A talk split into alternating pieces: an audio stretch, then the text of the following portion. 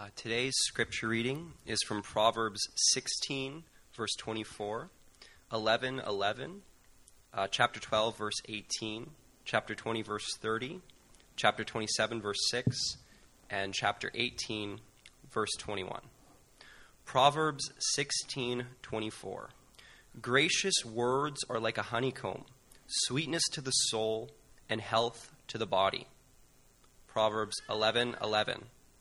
By the blessing of the upright, a city is exalted, but by the mouth of the wicked, it is overthrown.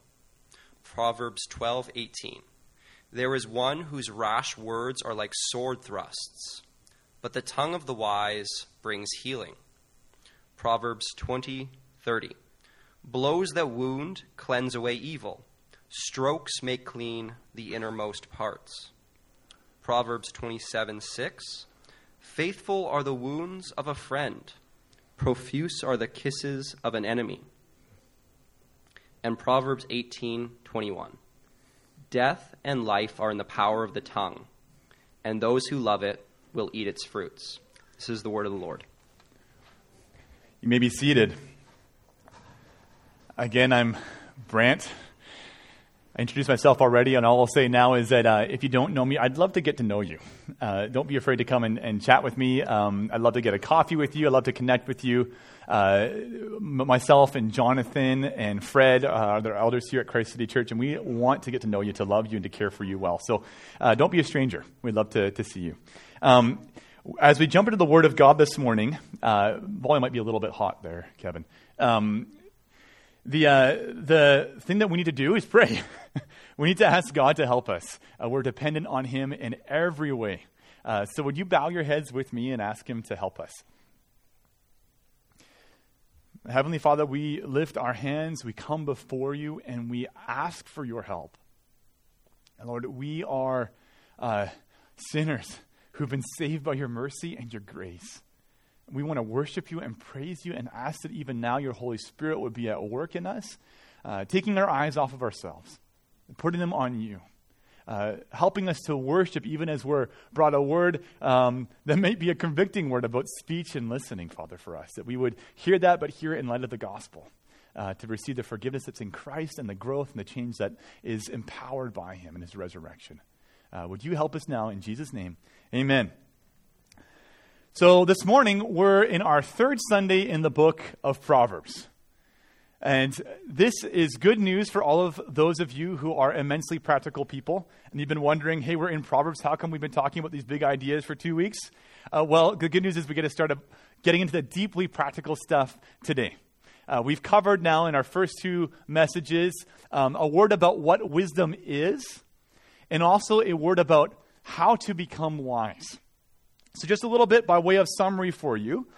We learned that, that wisdom is this. I have a slide for you here. It's living rightly in God's created world with all our thinking, doing, and our lover, our loving and loving. Let me speak that out clearly.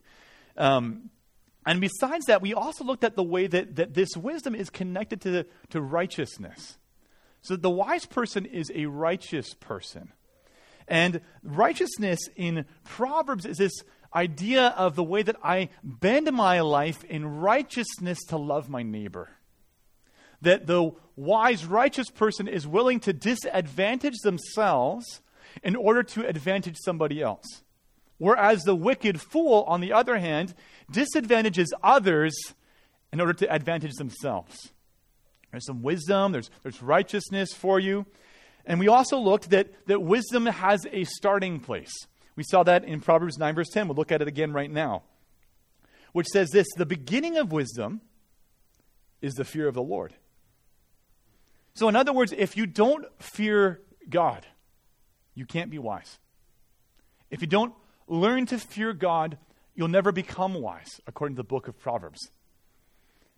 That sounds pretty important, then, doesn't it? So, what is it? Well, to remind you, and if you weren't here last week, I'll give you just a quick summary. The fear of the Lord has to do with what happens when we stand before Him, when we see and catch a picture of Him and His glory and His majesty. And it brings us low. It humbles us. It, it shines a light into the depths of my heart and I see who I really am. Not compared against my neighbor, who I'm pretty sure I'm better than, right?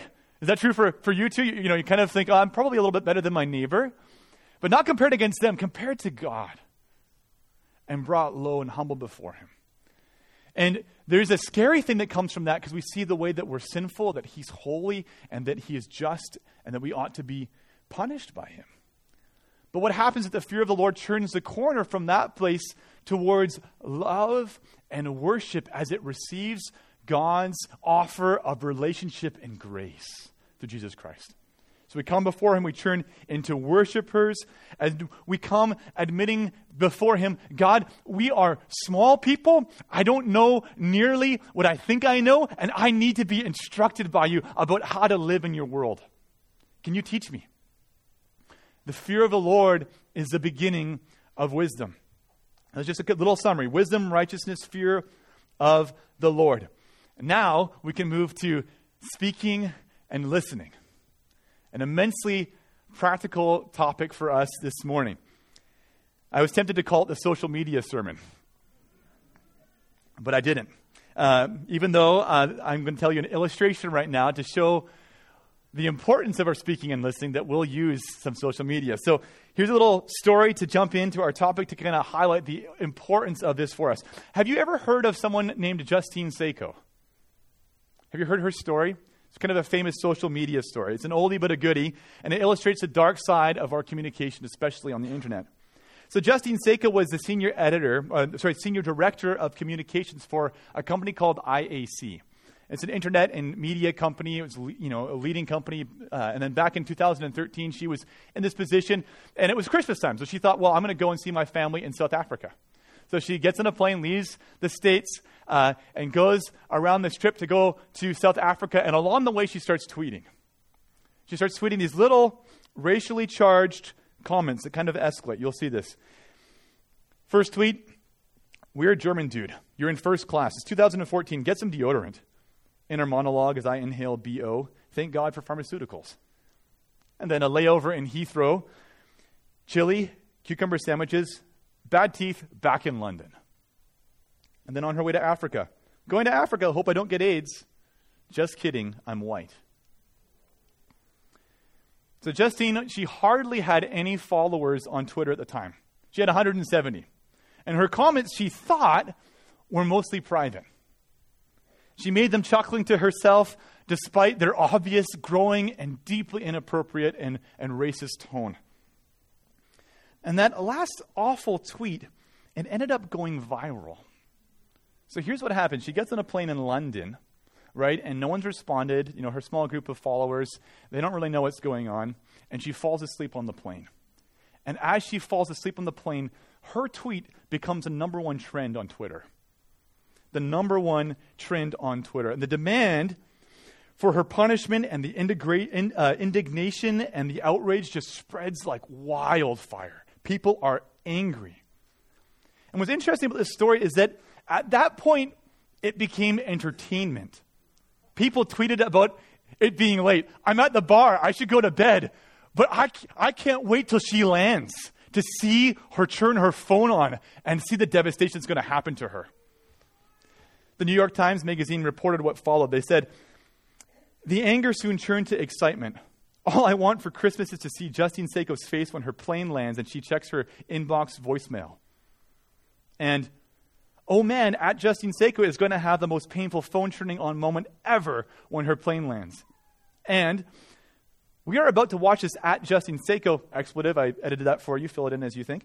Uh, get fired in real time before she knows she's getting fired. The hashtag has Justine landed yet became the hashtag to follow on Twitter. Has Justine landed yet? Eventually she did. She arrived someone in the airport took a picture of her and posted it to Twitter to update all the myriads of people that were interested in the story and said, She's here, she's hiding behind her sunnies, looks like she's a little bit embarrassed. She was crushed as the texts and the tweets and the emails poured in. She got to her family's house in South Africa, and they were long term Mandela Party supporters. And they were deeply ashamed of her. Deeply, this is not how our family behaves. Her safety, even in South Africa, was compromised. She had to break off her vacation, go home early, and when she got back to New York, she was fired. She spoke to reporters later about her personal devastation, her stupid tweet, the sleepless nights, the endless crying, and the deep, deep shame that follows her. The story is amazing to me. It's a cautionary tale, isn't it, of nearly everything that can go wrong with human speaking and human listening. You know, you have on the one hand Justin's, Justine's public, flippant, racist comment, thought to be somewhat private. You have her pride in feeling that, that smug cleverness about what she's tweeting about. You know, look at me, I'm, I'm being quite clever in this. You have Sam Biddle. It's the name of the guy who first spotted the tweet and had 15,000 followers. Someone alerted him, and he thought, oh, this is too delicious to, to not post. And to send it out. It's his sense of justice and self righteousness in outing her. You have the way Biddle broadcast, broadcasts her indiscretion to the world without so much as a, a personal word to her. You know, you should probably take that down. That's not appropriate. You have the way that no one sought to give her a larger hearing. You have the crowds piling on, outrage increasing, grace diminishing, each racing to demand more from the next one and prove how just they are. You have the sport of it. Has Justine landed yet? Violent, gleeful, eagerly anticipating her destruction. I mean, who needs gladiators when we have Twitter? Eh? I think that's why it's so popular. It feels like gladiators sometimes, eh? Justine's story is so incredible, though, because her speech wasn't wise or righteous. It wasn't. But neither was anybody else's. That's the incredible thing about it. Words are powerful. How we speak and how we listen are incredibly important. Just look at a couple Proverbs with me. Proverbs 12, verse 18 There is one whose rash words are like sword thrusts. Gracious words are like honeycomb, sweetness of the soul and health to the body. Proverbs 18:21 Death and life are in the power of the tongue, and those who love it will eat its fruits. Words, uh, words pierce us, don't they? Deep into our hearts. You know, I doubt that there's anybody in this room that hasn't at some point in their life been pierced by a careless word. Pierced by a word in general. Maybe something in your childhood, in your teen years, something said in passing that was crushing and wasn't even really meant to be that way, or something that you didn't even notice, or they didn't notice, an observer wouldn't have picked up on it, but still haunts you today. Or maybe it was something that was repeated over and over and over again and was malicious and intentional and has hurt you and cut you deeply over the years. We're all aware of the problem. There's a problem here. Does the Bible have anything to say about it? Yes, there's good news for us this morning in the Bible. We're going to jump in and look at how the Bible can help us here. And as we open the Bible and, and see how it helps us here, I hope you'll start to appreciate with me how beautiful biblical wisdom is. And I hope you'll start to see, too, the way that we need the gospel in our speaking and in our listening. So here's our outline words are powerful. So, one, speak righteously. Two, listen carefully, and three, watch your heart. Words are powerful. So speak righteously, listen carefully, and watch your heart. Let's look at our first point speak righteously. So uh, this morning, I confess I hate subpoints. Arian's been getting on my case, though. I, I, can't say hate. My little boy keeps saying, don't say hate, Dada. Uh, I dislike subpoints, I'll say. Um, but we're going to have six of them. We're going to look at the six characteristics of righteous speech right now. So I'm eating my words, a little bit of humility for me this morning. Number one, righteous speech is honest. Look at Proverbs 24 26. Whoever gives an honest answer kisses the lips. Now, don't get too excited. It's not a proverb about dating, right? It's not a proverb about romance. This is a proverb that is using that culture where a kiss in that Hebrew culture was an expression of faithfulness, of loyalty, of friendship. This proverb is really about that situation that you've been in, as I've been in many times, when you're talking with someone for like two hours, you're chatting away, and then you go to the, the bathroom afterwards, and you look in the mirror, and you have kale all over your teeth. You just came back from tractor before you saw them, maybe. And you got the kale on your teeth, and you think, why didn't they say something to me? Like they let that go for two hours. You know, they could have saved me some embarrassment. Why didn't they speak? Why speech is honest. Are you honest with those around you about what you see in their lives? Are you honest with one another when there is need for growth and for repentance? You know, if you asked your coworkers if a given presentation went well, and they said, "Oh yeah, yeah, yeah, it was super great, awesome, great, great presentation," when it was awful, they're not helping you, right? They're not using their words righteously and lovingly for you to help you grow. They don't really care about you if that's all they say to you. They don't care about you at all. How much more so then for Christians in the church? Shouldn't we speak honestly to one another to help one another grow? When we fail to speak honestly, I think we demonstrate a lack of wisdom and righteousness because we aren't willing to disadvantage ourselves with an uncomfortable moment in order to help someone else grow. The Proverbs teach, Proverbs 27, 5 to 6, better is open rebuke than hidden love. Faithful are the wounds of a friend, profuse are the kisses of an enemy. Friends aren't afraid to wound if necessary. Only enemies say everything that they know the other person wants to hear at all times. Our second characteristic of righteous speech, though, is to the point. It will help if we're not merely honest, but also careful and to the point which is this next characteristic. So look at Proverbs 10, verse 19. These are also deeply convicting to me. Proverbs 10, 19. When words are many, transgression is not lacking. Ooh. But he who restrains his lips is prudent. There's a reason why this one's so convicting for me. If you know me, you know that in my life, this is what happens. We start talking, I get excited. And as I get excited, I talk more. And as I talk more, I lose some perspective and I start to think more of myself than I ought to. I fear the Lord a whole lot less than I should. I insist that I know things that I don't. And no, no, no, you're wrong about that. When clearly I'm the one who's wrong. And foolishness just shoots out, it multiplies. If you've talked to me, you've seen that. You know that about me. Proverbs 17:28 says this even a fool who keeps silent is considered wise when he closes his lips, he's deemed intelligent. Man, what I need to grow in wisdom is just to shut up already, right? I need to just close my mouth. The wise person knows how to rein in their tongue, to slow that thing down before it gets them into any more trouble than it is already doing. I feel that. Maybe you felt that too to the point, honesty. The third point here is, uh, is that we need to be calm. Righteous speech is calm. Maybe you've noticed this. When words increase, the temperature of the conversation rises, but that calmness can bring it down. Look at 1727.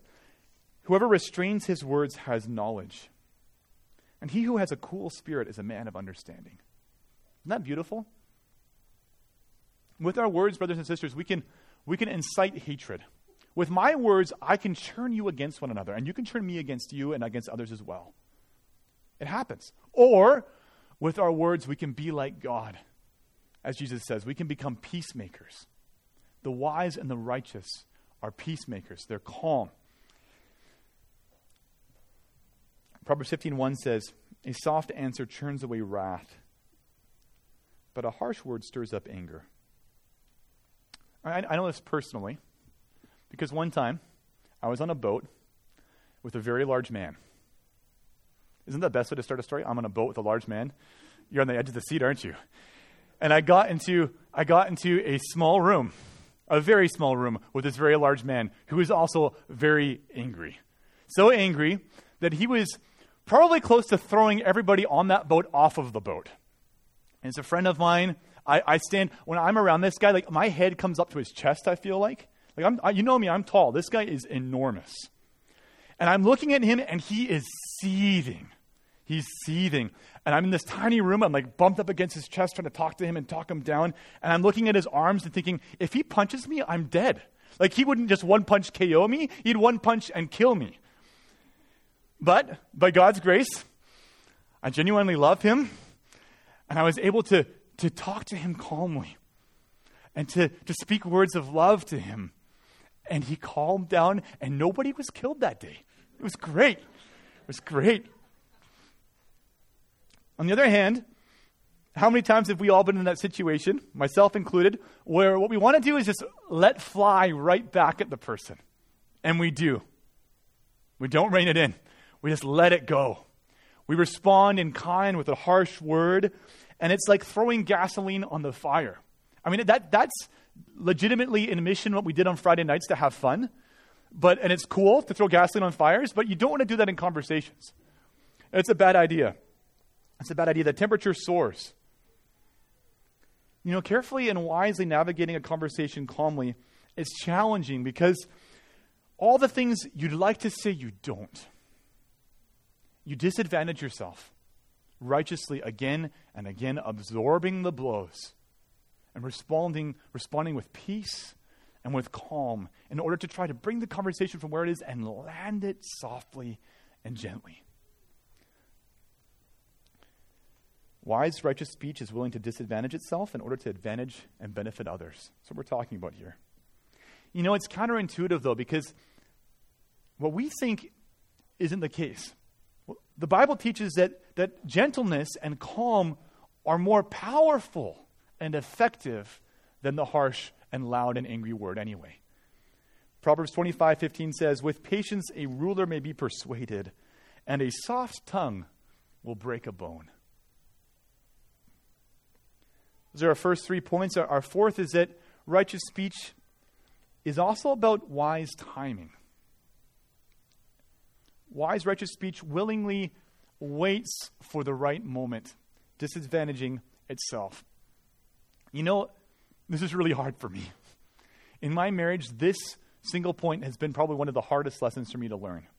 Because in my marriage, I have, I think, a good impulse to want to resolve conflicts quickly. But when I want to resolve a conflict quickly, I often don't wisely choose the right time. I pick the time that's least convenient and least helpful and least loving for Heather. Like at midnight. Midnight's a good time to resolve a conflict. You know? Hey, Heather, by the way, um, I think we need to work through this when, you know, she's almost asleep. And it's not helpful for her. It makes everything worse. We end up staying up till 2 before it's resolved. And then we have to get up at 6 right? All it would have taken to be wise would have been to wait for the morning when we slept a little bit and we're rested. Look at Proverbs 15, verse 23. To make an apt answer is a joy to a man, and a word in season, how good it is. Speaking the right thing at the right time is this essential component of wise speech. It's not speaking anything in the moment just because you want to get in on a conversation. I've done that. Maybe you've done that too. You, just feel, I want to speak something. It's not wise. It, feels good, but I just like to throw it in there. And it's not apt. It's not the right timing. It's not the right thing at the right time. 2511 says, A word fitly spoken is like apples of gold in a setting of silver. I mean, that's really weird language. Can we be honest? That's a bit strange. Heather says it, it's obvious. I don't think that's obvious at all. It's supposed to communicate that it's beautiful, that it's pleasant, that it's pleasing. It's beautiful when the right thing is said at the right time. Next, wise, righteous speech comes from a place of love for others. This is so important. It has to come from a place of love for others. It's not sufficient to merely speak what's true. You must speak in love in order to benefit and to heal and to bind up and to help those that you are talking to. But on the other hand, wicked and foolish speech, it doesn't care at all about the, the ones that they're speaking to or the ones that they're speaking about. Look at Proverbs 12, verse 18 and 12, verse 6. There is one whose rash words are like sword thrush, but the tongue of the wise brings healing. The word of the wicked lie in wait for blood, but the mouth of the upright delivers them. I'm surprised by how much of this there is in my own heart. And I think there's probably more of it in your hearts than you realize. Do you ever use your words like swords to thrust away and to pierce someone? Do you lie in wait at times for opportunities to attack someone with your words? when your friends or your spouse or your coworkers or your classmates or your competition stumbles, do you jump on the opportunity to point it out? Ha ha! You failed. I saw that. I'm going to make fun of you for it. Proverbs 17:9 says, "Whoever covers an offense seeks love, but he who repeats a matter separates close friends." It's hatred in our hearts, says God's word, that motivates our hurtful words. It's hatred that motivates the hurtful words, not real love. But the thing is, this hatred, it doesn't always look like hatred, does it? Because flattery is a kind of hatred too. There's a way to, to hate someone with your words by speaking nice things. That cloying, soft sweetness of speech that really hates. Are there any Harry Potter fans here? I'm going to use a Harry Potter illustration. Okay, I'm going to go way out of this. is not going to land super well, but think of Dolores Umbridge, right? Like the most wicked of the lot of the professors. She's, she's wearing pink, she speaks sweetly, but she's despicable and she hates her students. Proverbs 26, 28 says this A lying tongue hates its victims, and a flattering mouth works ruin. Lastly, wise, righteous speech is personal. Wise speech avoids gossip and slander and malicious talk about others by committing to speak to one another personally in relationship. Super important. Proverbs 26, 17 says this Whoever, whoever meddles in a quarrel not his own is like one who takes a passing dog by the ears. Don't do that, by the way, the dog will bite you. So basically, the entirety of social media ought to pay attention to this verse, right? And then we're going to turn the fingers inwards, and we need to as well, because if you're like me, you've meddled in conversations. Maybe online, maybe ones that have been around you. I've meddled. Uh, there's a time a couple years ago that stands up to me where I was deeply convicted because um, I got involved in a conflict online about a professor that was fired for the seminary that I went to. So the professor was let go. He was a dearly loved professor and this debate ensued about the justice or injustice of his firing. And so I naturally took the cause of justice, right? And, and made it known that I was, you know, standing here. But here's the thing my pastor in Louisville, he called me up on the phone. He said, Brent, I noticed you commented on this. And he quoted this proverb to me. he quoted this one about, about taking the dog by the ears. And I was so convicted. I was so convicted. And I realized, what do I know? Like, I don't know this professor. I don't know the situation. I wasn't there for any of the conversations, but yet I think that I ought to get involved and say something anyway. So I repented. I took my comments down. I stopped. You know, the fear of the Lord helps us here because I think we get into a lot of trouble in our speech merely by thinking more highly of ourselves than we ought to.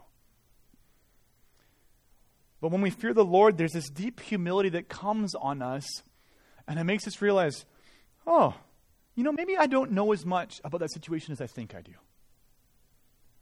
Maybe I'm smaller than I think I am. You know, it's possible that, that there's a lot more going on that I don't know about. Wisdom humbly accepts that when my speech isn't connected to someone in relationship and love, then maybe I shouldn't get involved in the discussion. Maybe I shouldn't do it. I think that's a countercultural word, about as countercultural as you can get, but I'm trying to persuade you it's from Scripture. And it would help us if we paid attention to it. But on the other hand, when you do see something in a relationship that you're actually involved in, righteous speech doesn't gossip about it, and it doesn't slander. Righteous speech protects the person involved and takes a step of going and talking to them personally, face to face. Look at Proverbs 25, 7 to 10. What your eyes have seen, do not hastily bring into court. For what, for what will you do in the end when your neighbor puts you to shame? Argue your case with your neighbor himself, and do not reveal another secret. Lest he who hears you bring shame on you, and your ill repute have no end. This is a really interesting proverb. A lot's going on there. One of the things that it's saying is that the reason you shouldn't get, the reason you shouldn't just observe something and drag it before the court is you might have observed wrong you may not actually know the full story of what's going on.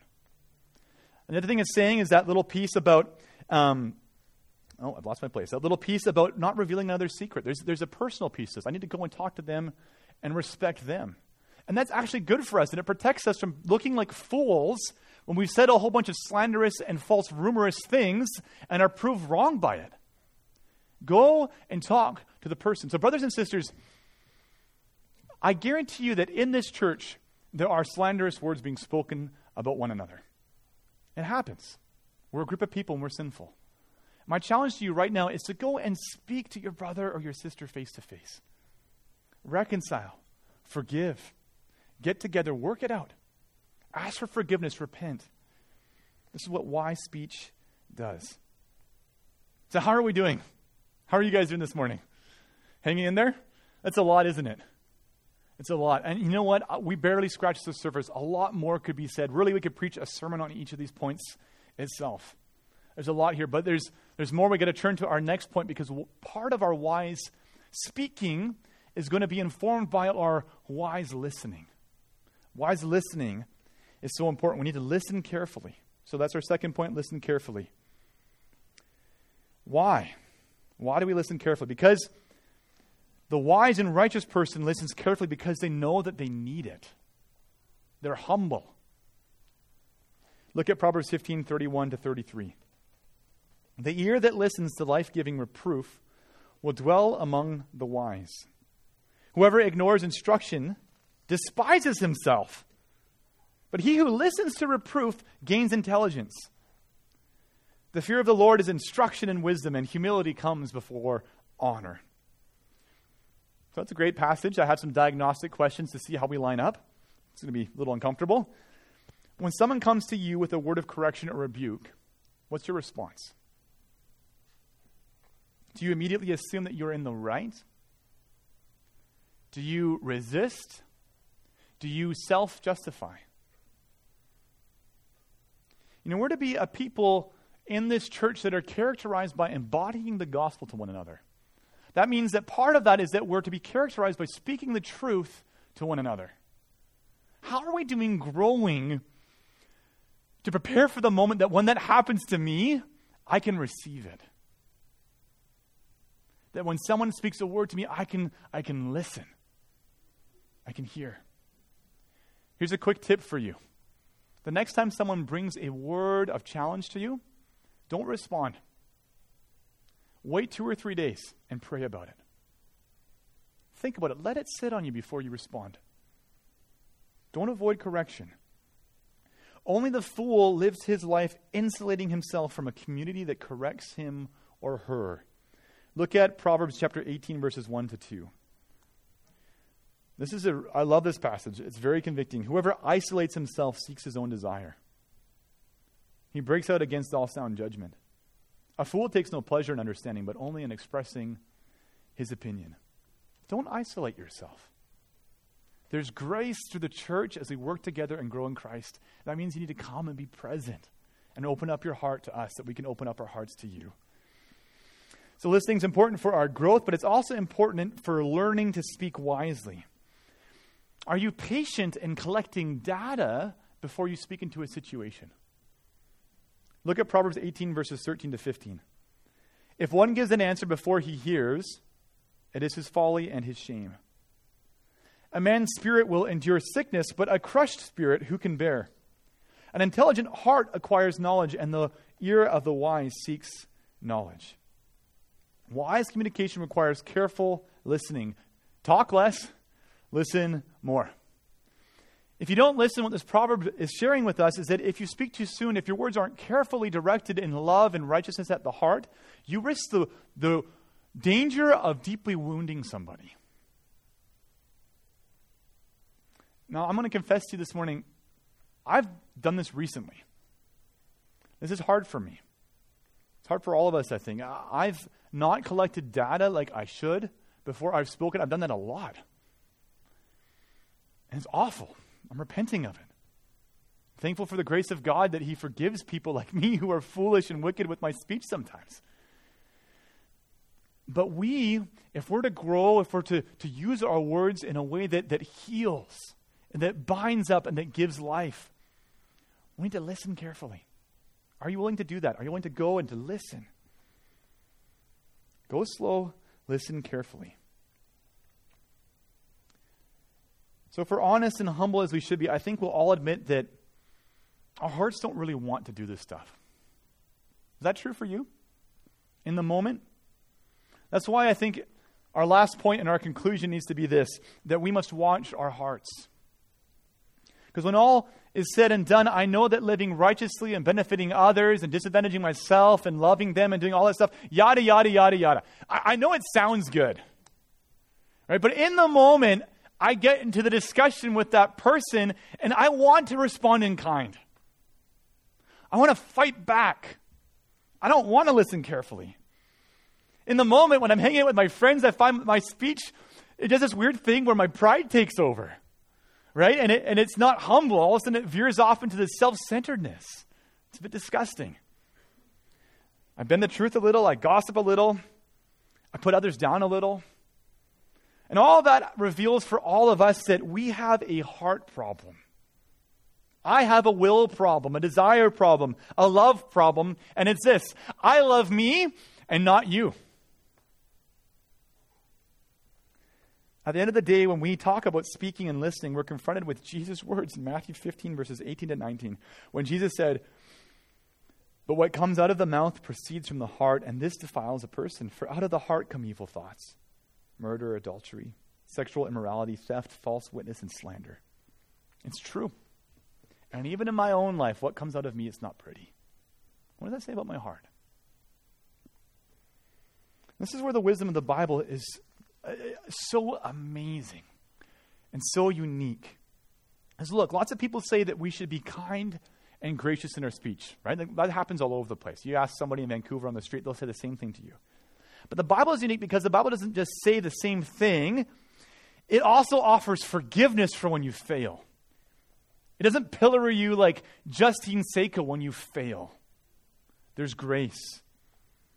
And it also offers the power to be changed at the root of the problem in my heart. Just think of a couple points here with me. Here's the uniqueness of the Bible and the gospel. Only in the gospel is my proud and selfish heart finally humbled. Because in the gospel, I see the price of my sin laid on the head of a humble Savior. And I'm forever changed because in the gospel, Jesus begins to displace my love for me with a love for Him. It's not about me anymore. It's about Him. I love Him. I'm humbled by Him. And that can become a spring of life that is loving, that flows out of me towards others and changes their lives as well. Or only in the gospel, my own deep wounds are healed. As Jesus, the Word incarnate, speaks words of life and righteousness and healing to me. You need this. You need Jesus to speak the words that are true about you to you. The words that you're made in God's image. That you're loved enough that the God of the universe is willing to take on flesh and die for you. And you need that word to heal you and to displace all those other things that have been said about you. All those other words that haunt you, that cut you, that crush you. And then as that happens, you're now empowered to speak the same kind of healing to other people because you know Christ. Only in the gospel are we listened to. Praise God for that. Finally, completely. He doesn't get impatient. He doesn't run away after I've been spilling my heart for a couple hours. He hears me. As my heart has longed to be heard, He hears me. And He doesn't turn me away. He meets my greatest need. And then he changes me so that I can start to listen to others. So that my, my listening can be a merciful and loving listening to what others have to say as I'm empowered by him. Only in the gospel can I be freed to be truthful. Because in the gospel, it's no secret who I am. The deepest recesses of my heart have been laid bare before the God of the universe. He pierces me and cuts me to the core. I'm naked and exposed before Him. I see in the gospel that my sin was so bad, God took on flesh and had to die so I could be forgiven. But He did it because He loves me. He loves me. So why lie about who I am? When I lie about who I am, I try to make it all about me again. I'm trying to make myself look good when the gospel teaches that I'm not that great. But if I admit that I'm not great, you know what that does? It brings glory and honor and praise to the one who has loved and saved me and who is great. There's no need to hide in the gospel. You know, when Jesus' disciples were struggling with their pride and their self promotion and their speech, Jesus said this to them in Luke. He said, Let the greatest among you become as the youngest, and the leader is one who serves. For who is the greater, one who reclines at table or one who serves? Is it not the one who reclines at table? But I am among you as the one who serves. If you're a Christian here this morning, Jesus has served you. He's laid down his life for you. What are the ways that God's pressing in on your heart right now to challenge you to learn, to fight, to repent, to be righteous yourself? And you're speaking and you're listening, to serve others, to live for their benefit. Can we pray about this? Heavenly Father, we come before you. And we just admit our brokenness and our sin. We, Father, we confess it. Uh, there's fewer topics than speaking and listening that can render us to the core. Lord, I, I ask that you would do that, that your Holy Spirit would be showing us who we really are so that we run to Jesus. So we run to him for forgiveness and for the heart change that can only happen through him. Uh, Lord, I pray that you'd bless our church, that we would become distinct in this city because of the way we speak, because of the way that we listen that it would characterize us and change us and be a light in the dark place. In Jesus' name, amen. Thanks for listening. For more information about Christ City Church in Vancouver, please visit christcitychurch.ca. We invite you to join us in praying that God's kingdom would come in Vancouver as it is in heaven.